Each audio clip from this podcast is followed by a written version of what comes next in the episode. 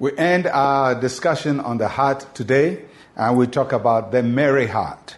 Proverbs chapter 17, verse 22. A merry heart does good like medicine, but a broken spirit dries the bones. A merry heart is a joyful heart. God wants us to be happy.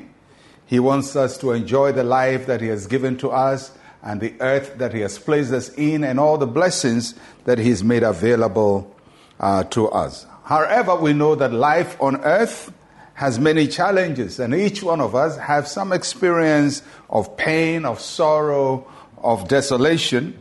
Uh, it comes with the terrain, it's part of life here on earth. But in the midst of all of that, God still wants us to have a merry heart.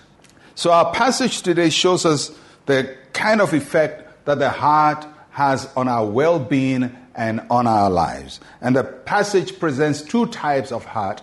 One that it calls, uh, it says, does good like medicine. And then the other one, it says, dries the bones.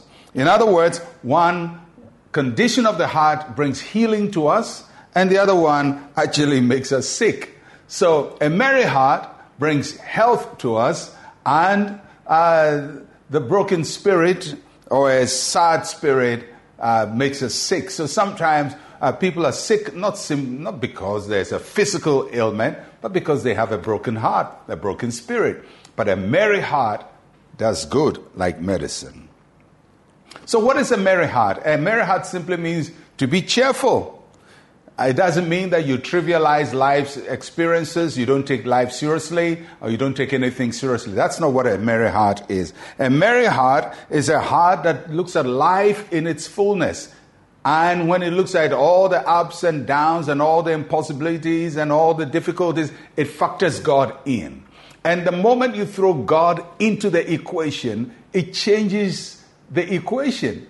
If you look at only the difficulty and the hardships and the pain and the betrayal and the, and, and the upside, uh, the downsides of life, life is going to be bitter for you. But when you throw God into this equation, then your heart becomes hopeful. That's when you have a merry heart, a heart that is joyful, that rejoices in the Lord, that is hopeful, that anticipates God's blessing and it brings healing to us. But a broken spirit is having a crushed attitude, is looking at life with your head bowed down, weighed down by the vicissitudes of life, and constantly brooding and complaining and talking about what is wrong and what is hard and what is impossible and why things are going wrong. People who talk like that have not brought God into the equation. And that's why their heart is broken. But the moment God comes into the equation, He changes the outlook, and your heart begins to be hopeful and joyful. And, and that is what God wants us to have. So today, you have a choice. You have a choice uh, as to the kind of heart you want to have. Do you want to have a merry heart? A heart that throws God into this equation, that rejoices in the Lord? Or you want to have a heart that is broken, that only sees the problem without factoring God?